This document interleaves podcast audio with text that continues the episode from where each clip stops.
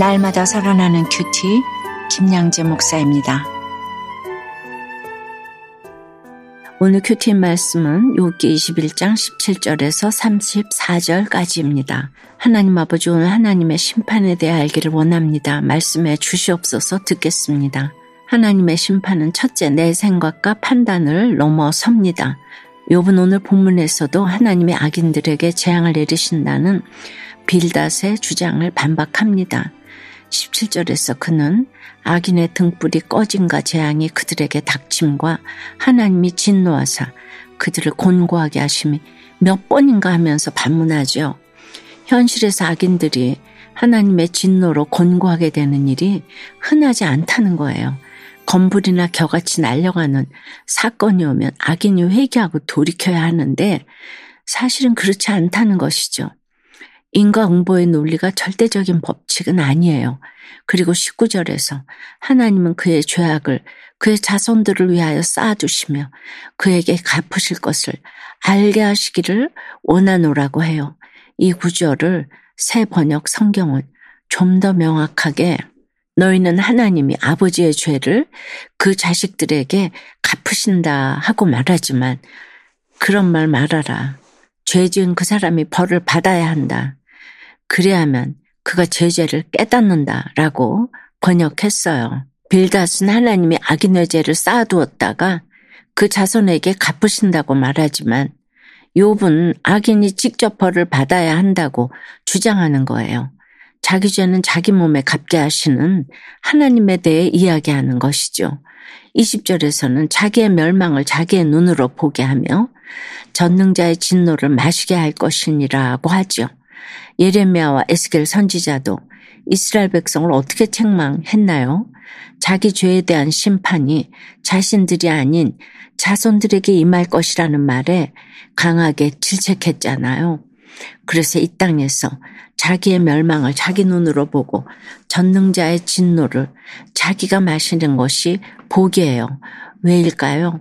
그렇게라도 내가 멸망을 경험해서 주님을 만나고 구원을 얻는다면 복 있는 자의 반열에 서기 때문입니다. 22절부터 욥은 친구들이 주장하는 보상교리가 하나님을 온전히 설명하기에 부족하다고 해요. 하나님은 이 세상의 높은 자들을 심판하시는 분인데 누가 감히 하나님께 지식을 가르치겠냐며 책망합니다. 하나님의 심판이 인간의 판단을 넘어선다는 뜻이죠. 평안하게 살다가 죽는 사람도 있고 고통 가운데 살다가 죽는 사람도 있는 것이 엄연한 현실입니다. 우리 인생은 단순히 인과율에 따라 흘러가지 않아요. 악인이 잘 살면서 얼마든지 장수할 수 있어요.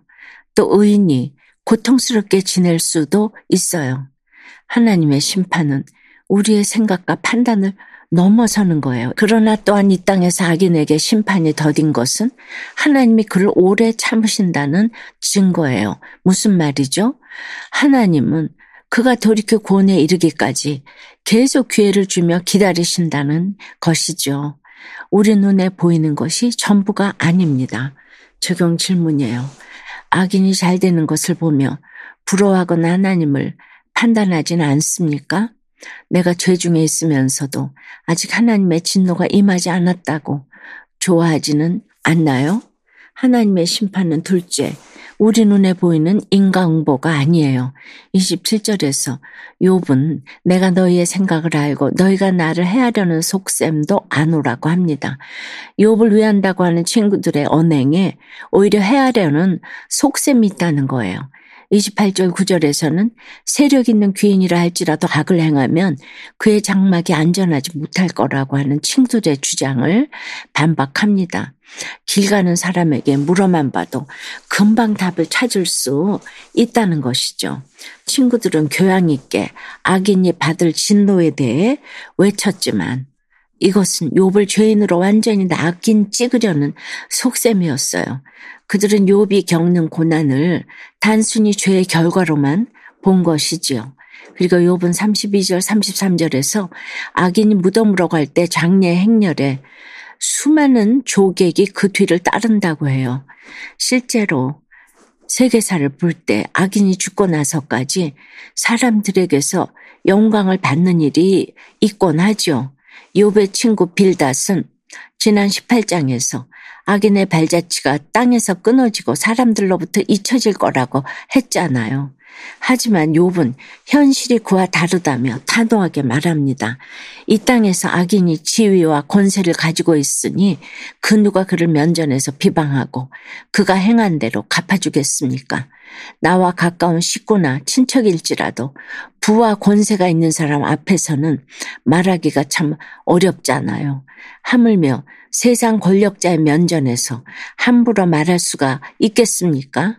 그래서 믿음이 없으면 가장 불행한 자리가 권력자의 자리입니다. 누구도 그 사람에게 제대로 말해줄 수 없기 때문이에요. 그가 무서워서가 아니라 들으려고 하지 않기에 피하는 것이죠. 예수님도 헤롯을 피하셨잖아요. 여러분, 가난하니까, 가진 게 없으니까, 권세가 없으니까 말씀을 듣게 되는 것이 얼마나 축복인지 몰라요.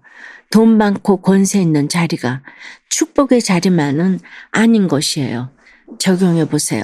상대방에 대한 이해와 공감 없이 기계적으로 정답만 말하고 있지는 않나요? 내가 알고 있는 것이 전부라고 주장하며 설득하려 들지는 않으세요? 몸이 아파 입원하는 일이 일상이지만 하나님의 말씀으로 위로를 받았다는 고등학교 3학년 학생의 청소년 큐티인 묵상 간증이에요. 저는 어릴 때부터 자주 아팠어요. 심장 수술 후 통원 치료와 정기 검진을 수시로 했고 ADHD와 분노 조절 장애로 신경 정신과 치료도 자주 받았어요. 최근에도 이유 없이 수시로 잠들었고 과호흡에 경련까지 일으키며 쓰러져 응급실에 실려가기도 했어요. 원인을 파악하려고 또 입원해서 수많은 검사를 받아야 했지요. 너무 힘들어 퇴원시켜달라고 신경질을 내는 제게 엄마는 함께 큐티하면서 하나님이 왜 이 일을 주셨을까? 묵상해 보자고 하셨어요. 저는 교회도 잘 다니고 하나님도 잘 믿는데 왜 나는 하나님을 안 믿는 사람들보다 더 아픈 거야 하면서도 제가 거짓말하고 친구들과 싸운 벌로 아픈 건 아닐까 싶어서 두려웠어요. 이번 때문에 청소년부 연합 수련회에 가지 못할 거라는 생각에 아쉬웠고요. 그런데 엄마가 저를 위해 교회 홈페이지에 올리신 기도 제목에 많은 집사님이 사랑과 격려의 댓글을 달아주셨어요. 감사하게도 저는 수련회 전에 태어나요. 수련회에 참석할 수 있었답니다. 하지만 정작 수련회 때 약기운의 잠이와 집중이 어려웠고 눈물로 회개하는 것도 힘들었어요. 그런데 오늘 23절에서 26절 말씀을 보니 죄 지은 사람이 잘 살 수도 있고 믿음 있는 사람이 아프고 못 살 수도 있다고 해요. 수련회에서 제대로 받지 못한 은혜를 오늘 말씀을 통해 받을 수 있어서 감사해요. 오늘 말씀을 기억하며 앞으로도 사랑의 기도를 받은 자로서 불평하지 않고 남은 치료를 잘 받을게요. 저의 적용은 제 병에 대해 두려운 마음이 들 때마다 큐티책을 펴서 그날의 말씀을 묵상하겠습니다. 제가 받은 사랑의 기도를 기억하며 저도 다른 사람의 기도 제목을 두고 기도하겠습니다. 입니다. 34절에서 욥은 그런데도 너희는 나를 헛되이 위로하려느냐? 너희 대답은 거짓일 뿐이니라고 말합니다. 여기서 헛되이라는 단어는 전도서에서 헛되고 헛되다라고 할 때의 그 히브리어 헤벨과 똑같은 단어예요. 친구들의 말은 허무할 뿐더러 요백에는 속이 텅 빈 공허한 위로였어요. 요백에 악인이 어쩌고 저쩌고 했던 친구들이지만 정작 악인은 바로 그들 자신이었던 거예요. 사랑하는 여러분, 우리 눈으로 이 땅에 일어나는 모든 현상을 선과 악, 상과 벌, 이렇게 이분법으로 판단해서는 안 됩니다. 나의 주관적인 시선이 아닌 말씀의 안목으로 바라보는 것이 중요해요. 그래서 고난 없는 친구들이 내뱉는 기계적인 대답보다 고난을 통과하면서 하나님 나라를 깨달아가는 요배 고백이 우리에게 더 큰 위로를 줍니다. 오늘도 내 눈에 보이는 대로가 아니라 하나님의 관점으로 사건을 바라보고 말씀으로 해석하는 하루를 보내시길 주님의 이름으로 축원드려요. 기도할게요. 주님 욕을 위한다며 친구들이 한 말은 그저 공허하고 헛된 위로에 불과했습니다. 이렇듯 가족과 지체들의 아픔을 이해하고 공감하기보다 인과응보의 논리를 앞세워 헛된 위로를 건넬 때가 얼마나 많은지요. 하나님의 심판 우리의 생각과 판단을 넘어서는데 아직도 악한 사람이 세상에서 어찌 저렇게 잘 될 수 있냐면서 부러워하며 시샘도 합니다.